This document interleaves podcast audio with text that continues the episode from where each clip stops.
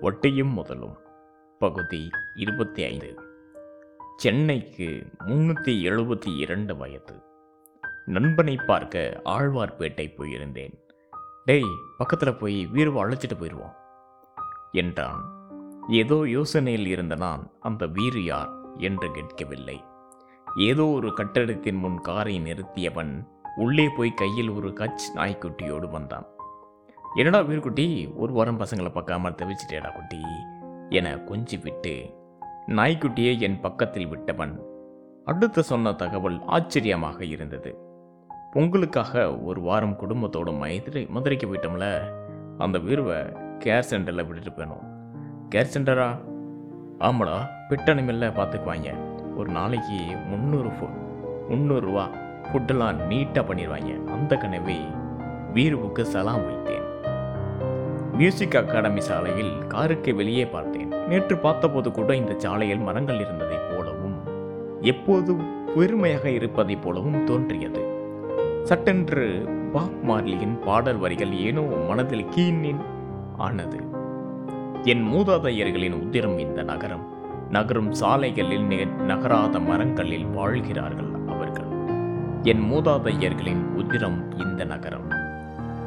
என வரிகள் இந்த சென்னைக்கும் அப்படியே பொருந்தும். நினைக்கும் போதே இந்த நகரத்தின் மீது சொல்ல முடியாத பேன் பேரன்பும் பேர்வியப்பும் பொங்குகின்றன. நானும் மதுரைக்கார நண்பனும் கல்லூரி நண்பர்கள். கிட்டத்தட்ட ஒரே நேரத்தில் சென்னைக்கு வந்தவர்கள். அவனுக்கு சொந்த வீடு கார் என ஒரு வாழ்க்கையும் எனக்கு நண்பர்கள் சூழ் ஒரு உலகையும் தந்தது இந்த சென்னை தான் சென்ட்ரல் ஸ்டேஷனில் பண் படுப்பதற்கு இடம் பிடித்து கொடுத்தால் ஒரு இடத்திற்கு ஐந்து ரூபாய். ஹோட்டல்கள் கிளப்புகளில் குப்பைத் தொட்டிகளில் கிளறி பிளாஸ்டிக் ஸ்பூன்களை பொறுக்கி மூர் மார்க்கெட்டில் விற்றால் ஸ்பூனுக்கு நாலனா. ரிச்சி ஸ்ட்ரீட்டில் கடை போட்டு அசம்பிள் கம்ப்யூட்டர் விட்டால் சிஸ்டத்துக்கு ஆறாயிரம்.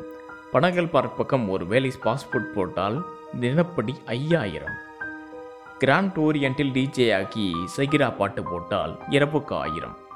இரவுக்குள் ஆயிரம் என்றும் கூட கேட்கலாம். தீவுத்திரரில் பாப்கார்ன் மிஷின் போட்டால் ரோகிணி லாட்ஜில் ரூம் போட்டு ஜோசியம் சொன்னால் காமராஜ் அரங்கை புக் பண்ணி விழிப்புணர்வு வகுப்பு நடத்தினால் ரியல் எஸ்டேட் தாதாவாக சினிமா எடுத்தால் அரசியல்வாதி வீட்டுக்கு டிரைவராக போய் பினாமியானால் ஆயிரம் ஆயிரம் வாய்ப்புகளையும் வசதிகளையும் அள்ளி இறைத்தபடி மின்னிக்கொண்டு இருக்கிறது சென்னை. ஆனால் ஒரு நாய்க்குட்டிக்கு கூட கேர் சென்டர் வைத்து தினசரி முந்நூறு ரூபாய்க்கான வாழ்க்கையை அருளும் இந்த நகரத்தில் அதன் பூர்வகுடிகள் எங்கே இருக்கிறார்கள்? சென்னை கபாலிகளின் நகரம். ஆனால் இன்று வரை பிக் பாக்கெட் சாராய வியாபாரி என்பவைதான் கபால்களை பற்றி ஜோக்குகளிலும் சினிமாக்களிலும் நாம் அறிந்த சித்திரங்கள். முனிமாக்களை என்னும் ஆப்புக்கரைகளாகவும் மீன்கரையாகவுமே வைத்திருக்கிறோம். கபாலீஸ்வரரின் பெருங்கொண்ட படையலுக்கு முன் பாடிகாட் முனீஸ்வரன் கோழி ரத்தம் தடவிய ஒற்றை எலுமிச்சம் பழத்துக்கு மதிப்பே இல்லை. தங்களுக்கான வாழ்நிலத்தில் எல்லா வாழ்முறையும் வாழ் உரிமைகளும் மறுக்கப்பட்டு வறுமைக்குள் கிடக்கும் கபாலிகளையும் முனிய மக்களையும் பற்றி நாம் அறிந்துணரவே இல்லை. எங்கெங்கு இருந்தோ வந்தவர்கள்தான் பங்கின்காமை கூவமாக்கிவிட்டோம். அந்த கூவத்தின் கரையில் நெருக்கி அடிக்கும் குடிசைகள் போட்டு கொசுக்களோடு வாழ்கிறார்கள் இந்த மண்ணின் பிள்ளைகள். ராஜேந்திரன் என் சென்னைக்கார நண்பன். அவன் அருணாயின் பாரிஸில் பாரில் சப்ளையராக வேலை பார்த்தபோது எனக்கு பழக்கம். ராஜேந்திரன் என்னும் அப்பா திருவள்ளிக்கேணி பர்னிச்சி கடை ஒன்றில் மீன்பாடி வண்டி ஓட்டிக் கொண்டிருந்தார்.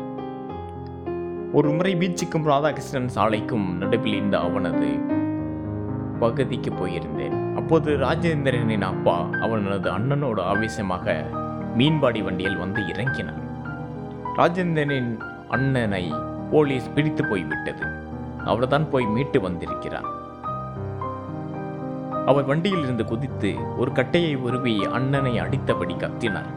தா இந்த நாய் பீச்சாண்ட போய் தூள் வித்திருக்கு அவன் அந்த போலீஸ் இட்டுட்டு போயிட்டா. பின்ன குத்த வச்ச மொளா மண்டலா குத்துவான். கொஞ்ச நேரத்தில் ஆசுவாசமாக்கி வாசலில் உட்கார்ந்தவர் என்னை பார்த்து ராஜேந்திர ஸ்ரீநகர கருணாநியே சரிவா எங்கள் தாத்தா தாத்தம்மா பங்கிகாமில் போட்டு விட்டவன். பிரிட்டிஷ்காரன் காலத்தில் எங்கள் நைனா தான் ஹார்பரில் இன்சார்ஜு இந்த ஏரியாவில் ஹார்பர் மூர்த்தினா என் எம்மா பேமாஸுங்கிற தா நான் தான் நாரா பொழப்புக்கு வந்துட்டேன். ஆனால் பிரிஸ்டீஜ் விட முடியுமா? இந்த கரியை கரிபால்ட்டி நாயை நம்ம பேரை ரிப்பேர் பண்ணிக்கிட்டு அலையுதுப்பா. என கந்தல் வேட்டியில் மூக்கு சிந்தினார். வீட்டுக்குள் இருந்து வந்த ராஜேந்திரன் கையில் இரண்டு சட்டையும் சுவர் கரிகாரத்தையும் எடுத்து வந்தான். போலாமா சார்? என்றவன் வரும்பொழுது அந்த குடிசை பகுதியின் ஆரம்பத்தில் இருந்த சேட்டுக்கடையில் அந்த சட்டையையும் கடிகாரத்தையும் கொடுத்து பணம் வாங்கி வந்தான். என்னடாது என்றால் இது அப்பப்போ ரெகுலர் தான். இருக்கிற திங்ஸை வச்சுட்டு சேட்டுக்கிட்ட ஐம்பது நூறு வாங்கிக்கிறது தான் என்றான். எனக்கு அவனது கொள்ளு தாத்தா இந்த ஏரியாவில் படகு விட்ட காட்சியும் அந்த சேட்டின் தாத்தா ராஜஸ்தானிலோ குஜராத்திலோ ஜிலேபி விற்ற காட்சியும் மனக்கண்ணில் இழந்தன அதன் பிறகு ராஜேந்திரன் என் தொடர்பு எல்லைக்கு வெளியே போய்விட்டான். கிட்டத்தட்ட பத்து ஆண்டுகளுக்கு பிறகு அவனது குடியிருப்பு இருந்த இடத்துக்கு போனபோது அரிச்சியாக இருந்தது. அடையாளமே இல்லாமல் அங்கு மிகப்பெரிய வணிக நிறுவனம் வந்திருக்கிறது. அந்த அடகு கடை சேட்டு தான் வணிக நிறுவனத்தின் ஓனரோ என சந்தேகம் தட்டியது.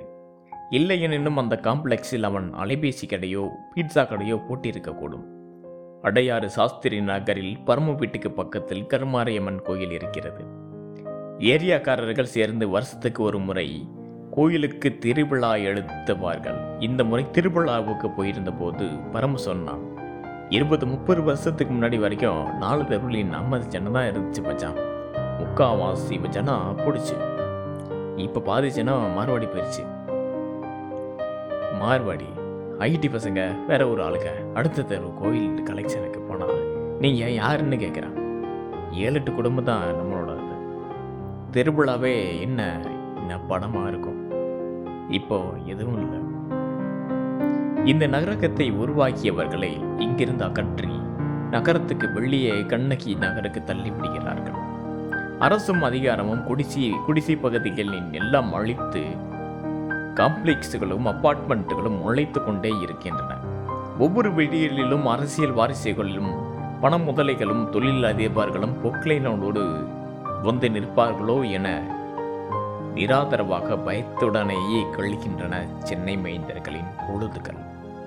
அந்த பயத்தில் எப்பொழுதும் குடிசை பகுதியின் ஒரே கம்பத்தில் மாறி மாறி ஆளும் ஆளும் ஆட்சி கொடிகள் பறந்து கொண்டே இருக்கின்றன.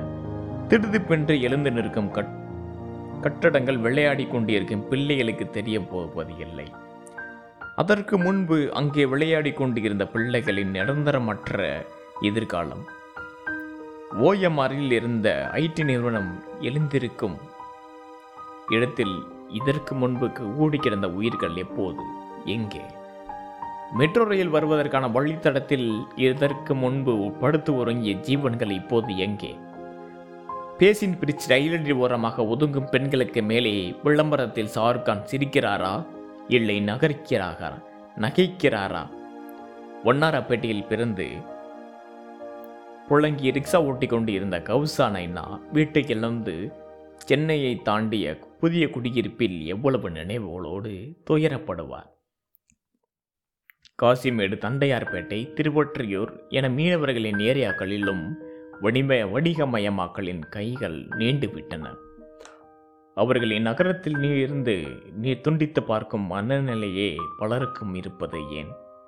ஆங்கிலேயர்களின் ஆளுகைக்கு சென்னை இந்த கணக்கை வைத்துக்கொண்டு இப்போது சென்னைக்கு முன்னூற்றி எழுபத்தி இரண்டு வயது என்கிறார்கள். சென்னையின் பழைய புகை- புகைப்படங்களை பார்க்கும்போது ஆச்சரியமும் பரவசமுமாக இருக்கிறது. அசோகமித்திரனின் கலை கடை கதைகளில் கூட மவுண்ட் ரோட் முழுக்க மரங்கள் இருந்திருக்கின்றன. புதுமை சென்னையில் எட்மோர் ரயிலடியில் புங்கை மரங்கள் பூத்திருக்கின்றன. என் எண் என் அண்ணன் வந்தபோது தீநகர் ஜிஎன் செட்டி ரோட்டில் இருந்த மரங்களும் நான் பார்த்தபோது வேளச்சேரியில் இருந்த மரங்களும் இப்போது இல்லை. ஆளும் பேருமாக சேர்ந்து ஜீவிதம் அளித்த நகரத்தை நிர்வாணமாக்கிக் கொண்டே இருக்கிறோம். இந்த நகரத்தை அதன் ஆதி மனிதர்களிடம் இருந்து பிடுங்கி அதன் அத்தனை அடையாளங்களையும் அழித்து கொண்டு இருக்கிறோம். பூமி தொலைக்கும் பெருங்கட்டடங்களும் செயற்கை உணவுகளும் இயந்திர நாற்றமும் மலிந்துவிட்ட நகரத்தில் ஒரு மரம் விடும் மூச்சு கபாலியுடையது. அதன் வேரில் கிளையில் பூவில் அதன் வேரில் கிளையில் பூவில் அவர்களின் ஆக்சிஜன் இருக்கிறது. அந்த இயற்கையை மீட்டு எடுப்பதில் தான் இருக்கிறது. சிங்கார சென்னை.